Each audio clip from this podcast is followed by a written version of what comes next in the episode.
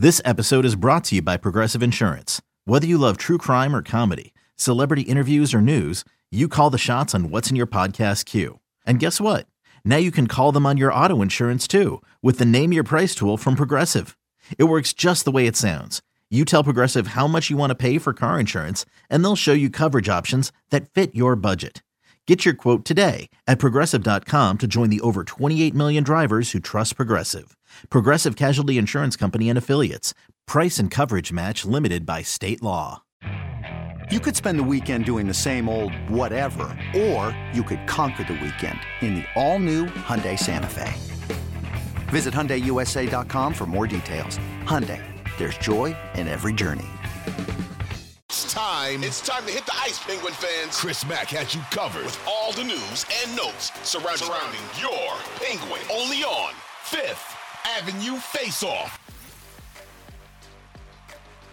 Welcome back into another edition of Fifth Avenue Face Off. Hey, how are you? I'm Chris Mack. If you're watching this on the 93.7 The Fan YouTube page, you're seeing me wave and smile at you right now. They say you should always smile because people can hear it even if they can't see your face. So I'm smiling right now. For those of you listening, you can hear my smile, can't you?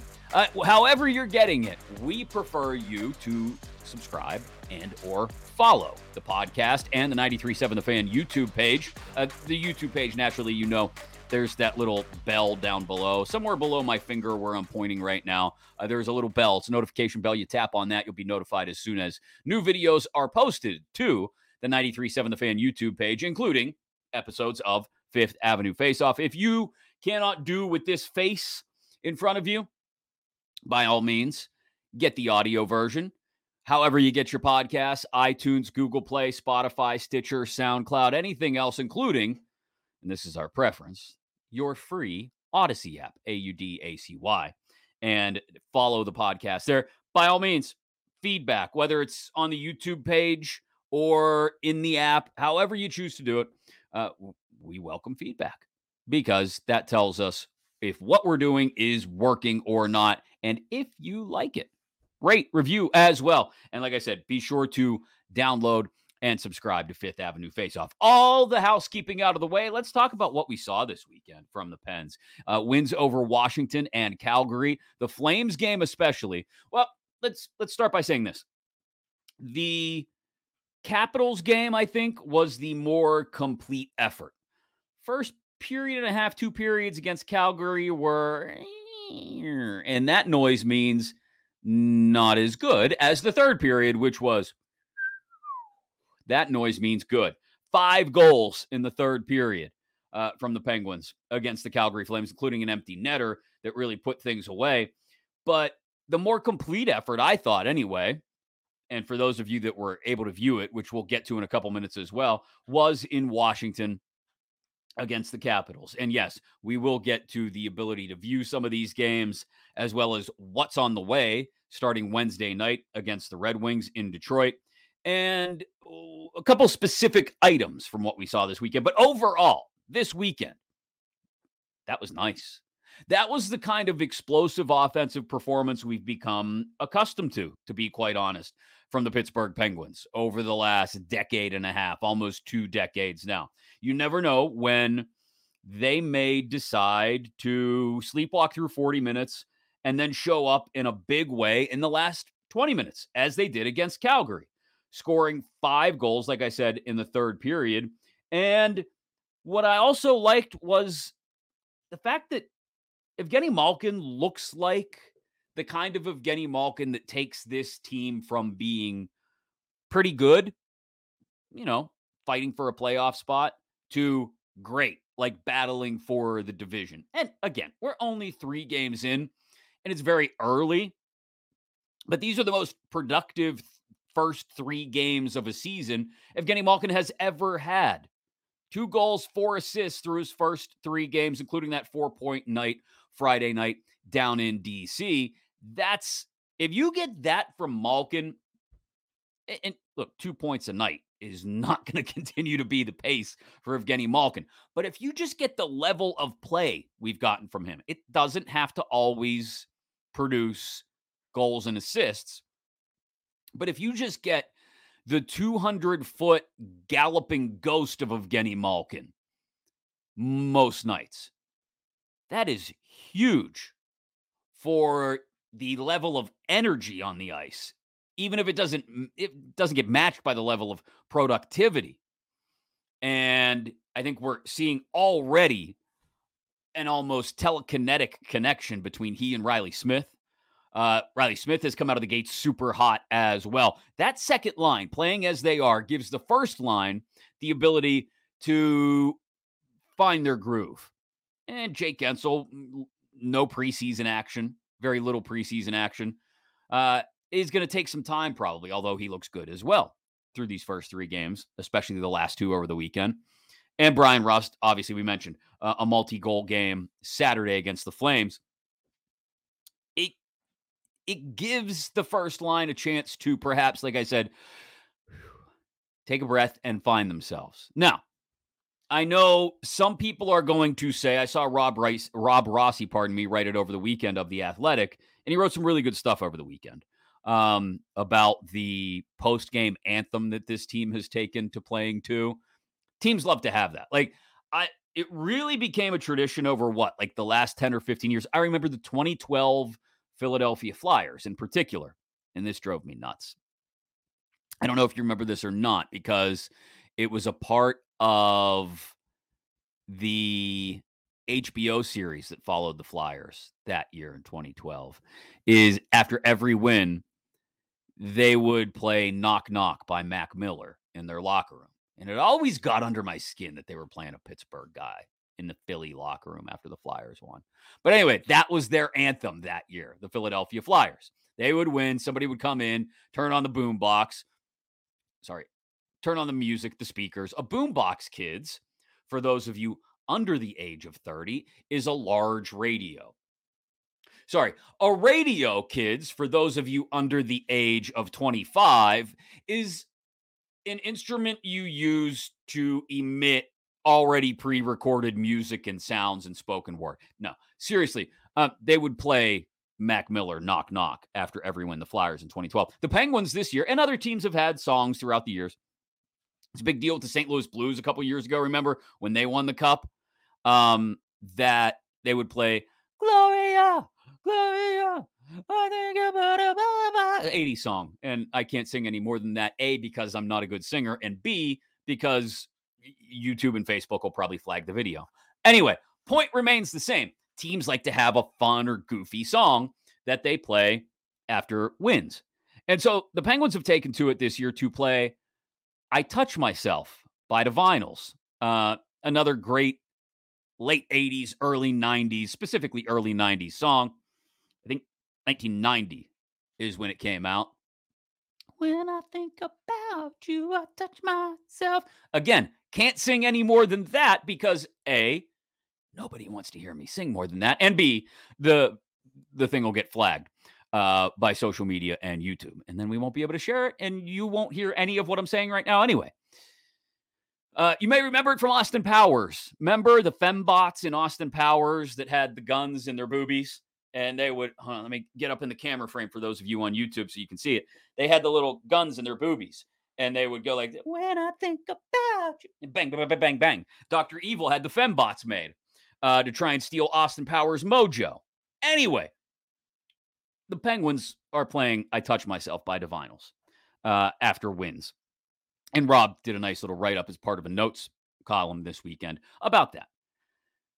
Where was I going with this? Oh, Rob Rossi writing this weekend that the depth lines still have to do more.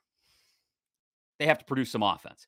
Yes, I want to see these depth lines, in particular the fourth line with Noel Acciari, Matt Nieto, and Jeff Carter I want to see them produce offense. I think it's coming. Maybe not from Jeff Carter specifically, but I really like the way Nieto has looked throughout the preseason and into the first couple of games. Acciari as well. I thought he had really good hop in the opener, in fact, against the Blackhawks, even if it didn't end up turning out all right. Um, I think that line is going to be somewhat offensively productive from time to time, but I'll be honest, I, I don't need it right away.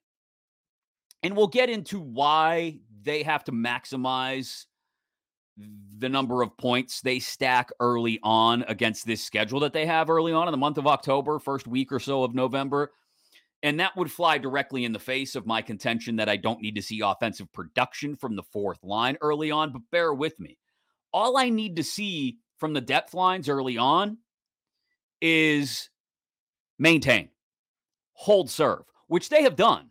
They have not been giving up more chances than they have generated themselves play a 50 50 game, the depth lines, and I will take the offense from the top two lines. Now, that's now in October and early November. When we get to February, March, April, yeah, I- am going to need more offense generated from the depth lines. And, and it's not going to come consistently. Like, no, I shouldn't say no. Very few third and fourth lines are going to dominate at even strength. They're just not because a lot of them are starting in their own defensive zone, right? Especially this fourth line for the Penguins has started in their own zone a ton.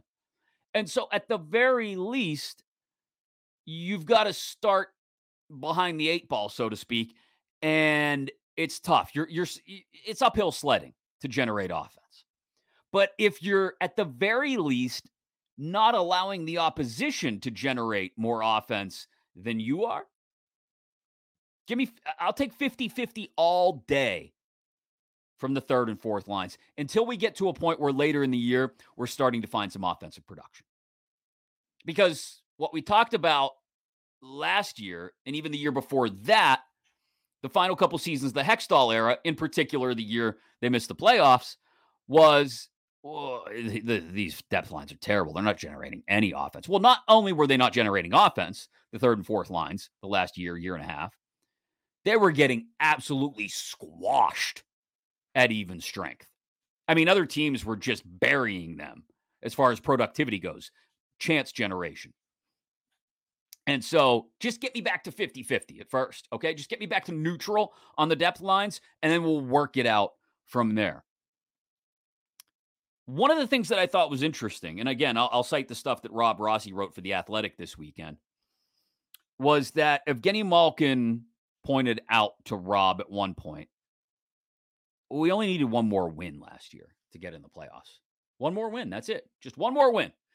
And when you look at the numbers they put up behind their backup goaltender, particularly wins and losses, is one more loss than win behind Casey DeSmith.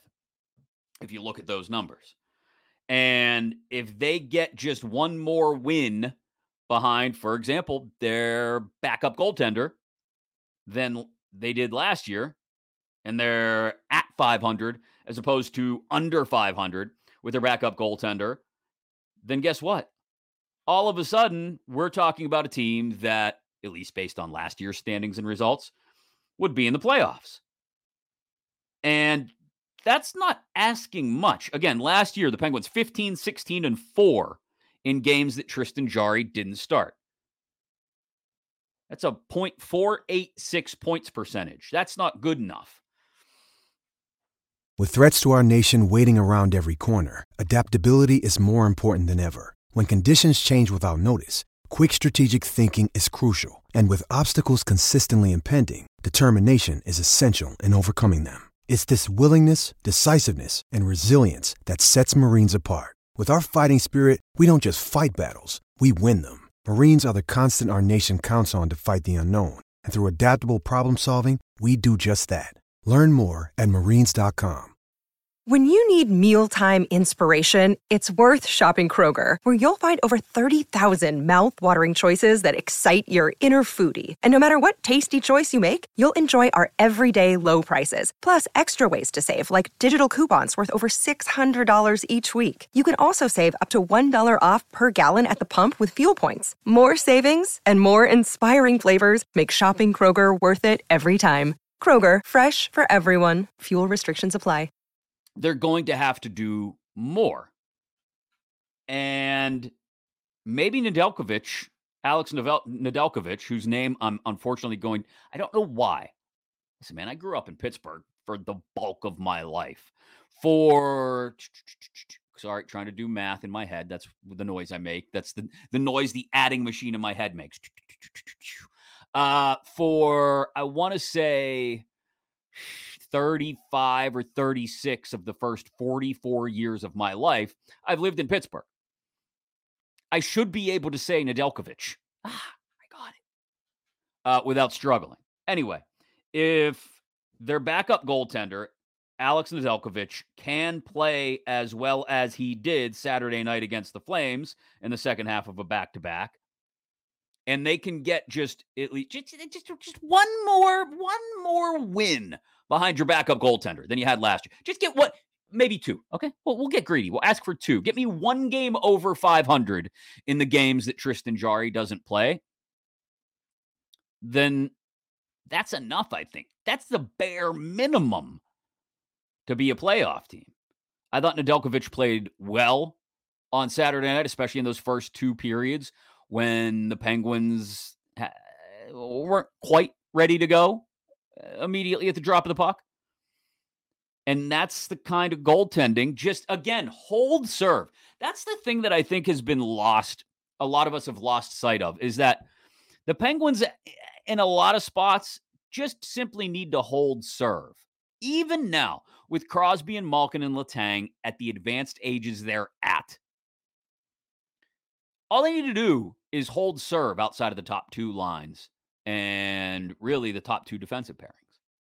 Hold serve play 50 50 hockey.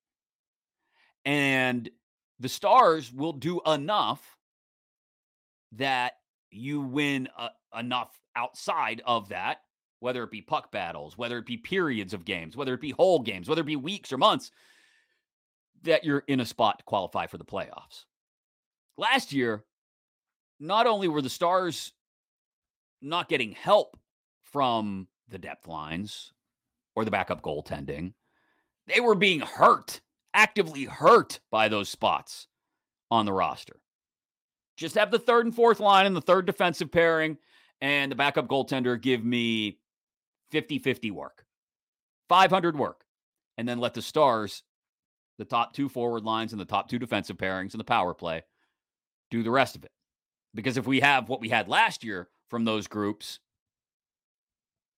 plus Erik Karlsson, yeah, that's a playoff team at the very least anyway, so Nedeljkovic, I think if he plays, let's let's say he plays 30 games. If Nadel, Nedeljkovic goes, you know, let's say that's the adding machine noise again in my head. Let's say he goes 13, 12, and 5. I don't know. That's a lot of over. That's a lot of overtime losses and ties. No, not no ties because we don't have ties. We have shootout losses too. Okay, let's just say for giggles 13, 12, and 5 in Alex Nedeljkovic games or non Tristan Jarry games. Well, that right there is 31 points.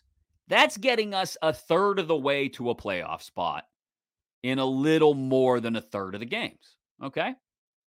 So now we need the stars and the starting goaltender to pick up the rest of the slack. Can Tristan Jarry in sorry, adding machine noise in my head. 30 games to Delkovich means 52 for Jarry, 52 games for Jarry. Get me 65 points. That's not asking a lot. It's not. That's barely better than 50% points percentage. The point I'm trying to make here, and you guys know if you've paid attention to me at all doing Fifth Avenue Face Off or Fourth Down in the Steel City or actually on the radio, wherever, I like to use numbers sometimes to build the case for why we can or cannot see a team getting somewhere. I'm using the numbers here to tell you that if they need 95 points to make the playoffs, right? And you get 30 or 30 to 32, right? From Nedeljkovic. And you get the other 63 from Jarry. That's eminently doable if the depth guys, bottom two forward lines, bottom defensive pairing, are playing 50 50 hockey.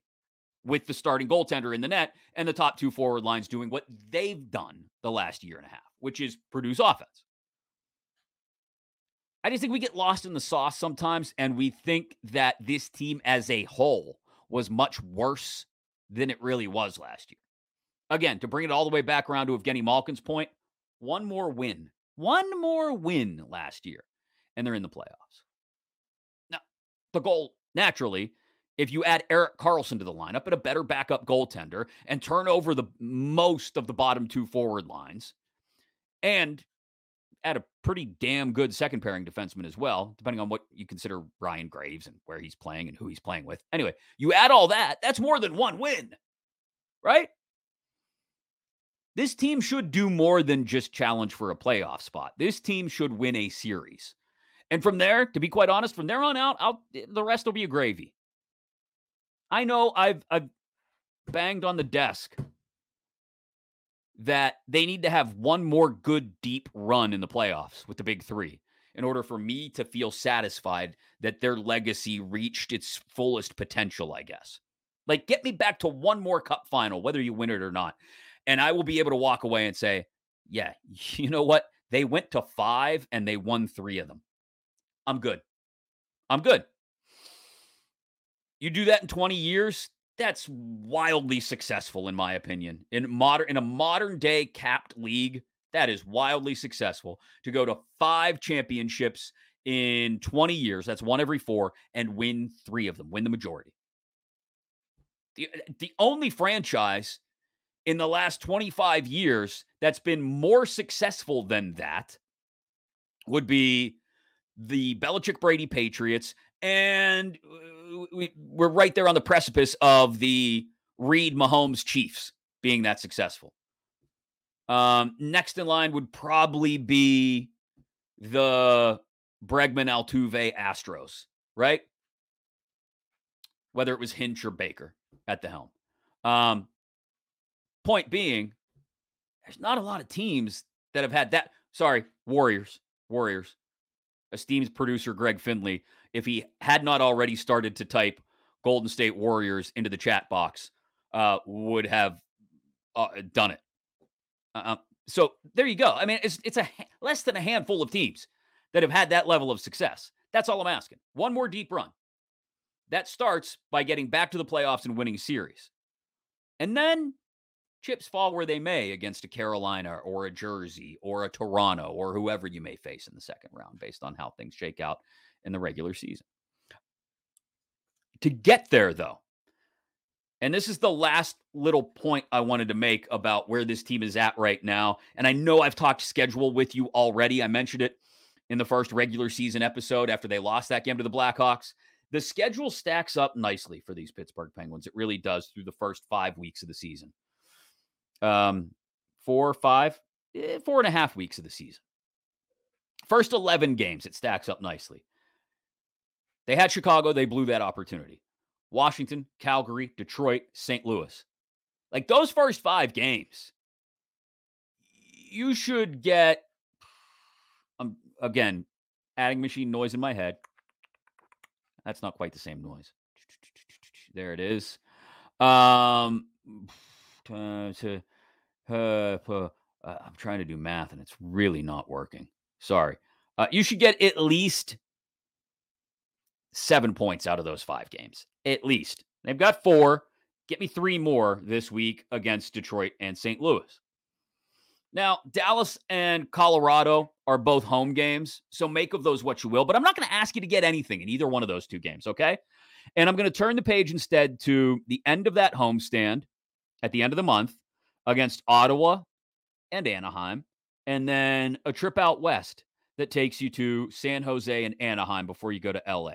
I'm going to choose the break point as after the Ducks game on November 7th. That will put us officially 11 games into the season. In the first 11 games, this team needs to have 14 points. 14 points in the first 11 games. That's not asking too much when you look at the teams on the schedule because you're going to get me to seven through the first five games. And again, I then just chalk up Dallas and Colorado to be what they are. Ottawa, Anaheim, San Jose, and Anaheim again. All I'm asking from that is another seven points. Maybe that's too tall an order. Heck, get me five points from those then. Just get me 12 points in the first 11 games. Because 12 points in, a, in the first 11 games, and you're going to play much stiffer competition. But 12 points through the first 11 games would get you a 90 point pace. That's, again, a baseline. Baseline. It's why I ask more for 14. 14 in the first 11 games is more what you need. That's more of a 104 point pace. That's challenging for the division. That's not just squeaking in as a wild card or hoping to squeak in as a wild card. 14 points in the first 11 games based on that opposition shouldn't be difficult because I, I'm I'm telling you, you don't even have to get points in the Colorado and Dallas games. And you should still be able to do that because of the level of competition you're up against in the first 11 games. If they play like they did Friday and Saturday night, they will do that. They will be off to what will be one of the hotter starts they've had during the Crosby, Malkin, Letang era. And I think we'll all feel pretty good as the calendar flips into November, assuming you can watch the games. And this is the final thing I wanted to touch on. And I wanted to thank Dan Kingerski, who came on with me on Sunday morning on 93.7 The Fan to talk about this as well as a bunch of other Penguin items. Uh, you can go download that, 937thefan.com or inside your Audacy app. Plug, plug, after you finish listening to this podcast. Uh, Dan brought up a great point in a column Saturday morning at Pittsburgh Hockey Now. And it's about ESPN's caretaking of the game or lack thereof. There are two national media partners for the NHL right now in the US ESPN and TNT. Wednesday night, you're going to see TNT's presentation as the Pens visit the Red Wings in Detroit. And I have said it here in this space before. I have said it online on social media. I will continue to say it that is the best presentation of the NHL, what TNT is doing when you include the studio shows with the games. That is the best presentation we've had of the NHL since early 2000s. Eh, John Buccigross, Barry Melrose, Ray Ferraro on the NHL Tonight desk, and Gary Thorne and Bill Clement as the primary play by play team. Now, that level of hockey was not as good as this level of hockey. Now you've got Paul Bissonnette, you've got Liam McHugh, you've got Anson Carter. Um, Henrik Lundqvist has stepped in really well with Rick Tocchet going back to the coaching ranks. And occasionally you get a taste of Wayne Gretzky, which is eh, here nor there. Wayne's not firing off any spicy hot takes. Biz is the, the the the centerpiece of that show as far as I'm concerned. He does a great job. Liam McHugh does a really good job of handling all of it and quarterbacking what at times feels like, but I'm sure isn't, a completely and totally spontaneous show. They've done such a good job, the people at Turner. As good a job with hockey, almost as good a job with hockey, because I don't think anything tops inside the NBA. Almost as good a job with hockey as Turner does with basketball, with Charles Barkley and Kenny Smith and Shaquille O'Neal, and of course, Ernie Johnson leading the whole thing. All that is to say, as good a job as Turner has done with the NHL, publicizing it, making sure high profile games get their just due, making sure every game that's on their airwaves gets the kind of attention it deserves because it's about the game of hockey and hockey fans' love for the game and not just their one specific team, but the game as a whole. It's a very provincial league, the NHL, and that people pay attention to their market and their team. And then once their team is out of it, a lot of times they're out of it until the next season starts. I think TNT and Turner have done everything they can to try and grow hockey fans from, oh, I'm a Carolina Hurricanes fan, or I'm a New York Islanders fan, or I'm a San Jose Sharks fan. How many of those are really around these days? Anyway, into I'm a hockey fan, right? ESPN They have not done that. And part of the problem is putting games on stream only, as Dan Kingerski wrote about for Pittsburgh Hockey Now this weekend. This is not an argument that streaming is not important. In the world of, of cord cutting, absolutely. Streaming is the primary way a lot of people get their games. But here's the problem you're not growing the audience nearly as much as you would if you allowed the markets involved in said game. So, for example, Friday night was the Caps home opener. And unless you had ESPN Plus or Hulu, you couldn't watch it. The most diehard Capitals fans in the world, and I understand they're trying to force people to subscribe to their stuff in order to get what they want, but unless you're the most diehard Capitals fan in the world and you went out and purchased an ESPN Plus or Hulu or Disney Plus subscription, you could not access your team's home opener. Is that is that good for the game? Like one of the best rivalries in hockey over the last 20 years, eh, nay, 40 years, is Pens Caps. Think back to the battles those teams had late 80s, early 90s. And then again when Crosby and Ovechkin came into the league. You're not going to put that in position to at least be on in the home markets of those two teams? For anybody that doesn't have ESPN Plus or Hulu or Disney Plus? Just doesn't make a lot of sense for growing the game. It doesn't. And I just I don't like their presentation as much either, to be quite honest. Steve Levy's a great guy. Barry Melrose, who recently retired, Great guy. Chris Chelios and who else do they have on there? PK. PK tries to be entertaining. I'll give him that. Messier. They they try, but they're just not as entertaining as the Turner guys. And I don't think it does anything, even when games are on ESPN proper, ESPN cable to help grow the game the way I think a lot of us thought it would. Like we thought when ESPN bought back into the NHL broadcast rights, it would mean more visibility. It feels like less visibility, particularly when people in Pittsburgh and Washington who don't have ESPN Plus or Hulu can't even find their team's game on a Friday night in October. That doesn't seem right. Anyway, Wednesday night, like I said, against the Red Wings, a stretch where the Penguins should continue to stack points and you should enjoy the game, given that, again, the presentation is really nice. I, I, I love what Turner does. Evgeny Malkin, by the way, pass this along before I sign off this episode of Fifth Avenue Face Off, named the league's third star of the first week of the season, which makes you wonder what's a guy got to do to get first star? Oh, back to back hat tricks to start the season, Auston Matthews. Never mind. Um, but yeah, Pens got to continue to stack points, continue to get at least 50 50 or better work from their depth lines and and third pairing and backup goaltender. And I think we we will look up come say November 7th or so, let me bust out the schedule again. We will look up come November 8th, sorry, after that second Ducks game, the one that's on the road in Anaheim, as they head to LA or across LA, I should say, to face the Kings and feel pretty good about where they're at. Because the stretch immediately following these first 11 games, the next one, two, three, four, five, six, seven, eight, nine, 10, 11 games, that pushes through the rest of November.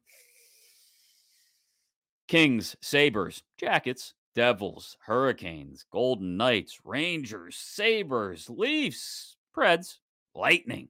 Yikes. Yikes. You better stack points in the first 11 because the second 11, not so easy. Mm-mm, mm-mm. Thanks again for watching on YouTube. Uh, if you've been watching, much appreciated to you. Make sure to tap that little notification bell. It'll let you know as soon as new episodes of Fifth Avenue Face Off and any other video content are posted to the 937 The Fan YouTube page.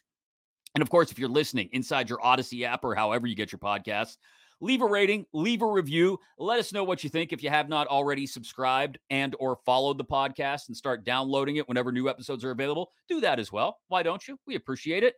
Uh, start this journey on the 2023 2024 NHL season, Pittsburgh Penguins season with us bright and early so that you don't feel like you have to catch up come the end of Steelers season or whatever else has captured your attention in October. And we'll do it again. Let's see. How about Wednesday night? Sound good? Wednesday night, we'll do a post game edition after the Pens play the Red Wings. That'll be available for you Thursday morning right here, wherever you get your current editions of Fifth Avenue Face Off.